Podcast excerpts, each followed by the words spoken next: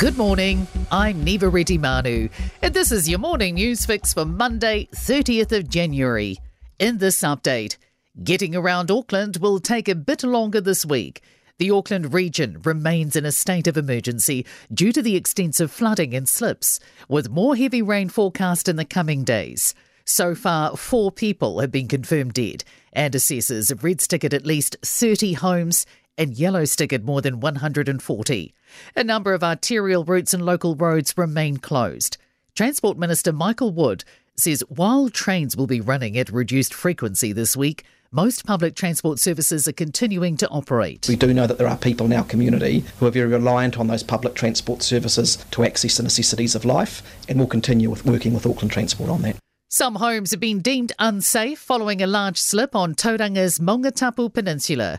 24 homes on Egret Avenue were evacuated. Tauranga City Council Emergency Operations Controller Sam Fallows says some homes are safe to return to, but about five have been assessed as unsafe. Residents may be allowed to return to those properties today to salvage belongings. Welcome Bay Road, State Highway 29 at Lower Kaimai, and McLaren Falls Park remain closed. Many communities on the Coromandel Peninsula have once again been cut off by flooding and slips.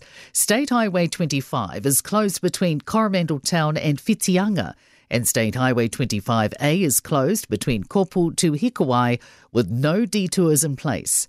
Many local roads and properties are also affected. Coromandel MP Scott Simpson told Roman Travers locals need to brace for more heavy rain. My concern as the local MP is, of course, that more heavy rain is predicted in the next 48 hours, and the surface flooding in already saturated land is going to be worse. And a state of emergency remains in place for Te Kuiti and the surrounding Waitomo district. Several roads remain closed, including State Highway 37 to Waitomo Caves. Waikato Regional Council is warning there could be more flooding and slips across the Waikato region in the coming days, and people need to stay alert. Regional Flood Coordinator Derek Hartley says the rainfall so far is already unprecedented. These uh, can be slightly dangerous times. People shouldn't take unnecessary risks, they shouldn't undertake unnecessary travel. In other news, hopes an investigation will help prevent another Interislander ferry from losing power. A sailing from Picton suffered engine failure and came to a stop in the Cook Strait on Saturday afternoon. More than 800 passengers and 80 crew were on board at the time. The boat was safely brought back to Wellington under its own power, with a tugboat deployed as a precaution.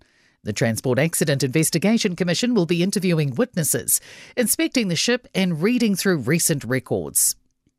In sport, India's beaten the Black Caps by six wickets in a low scoring thriller in the second 2020 in Lucknow. The hosts have chased down 100 with a ball to spare to level the series at 1 all. Novak Djokovic is the Australian Tennis Open champion for the 10th time, seeing off Stefanos Tsitsipas in the final. And the New Zealand Sevens side have thrashed the oppositions to clinch both Sydney World Series crowns. The Black Fern Sevens trounced France 35 0 before the men saw off South Africa 38 0. I'm Niva Retimanu, and that's your latest news fix. We'll be back with the next update at midday from the Newstalk ZB Newsroom.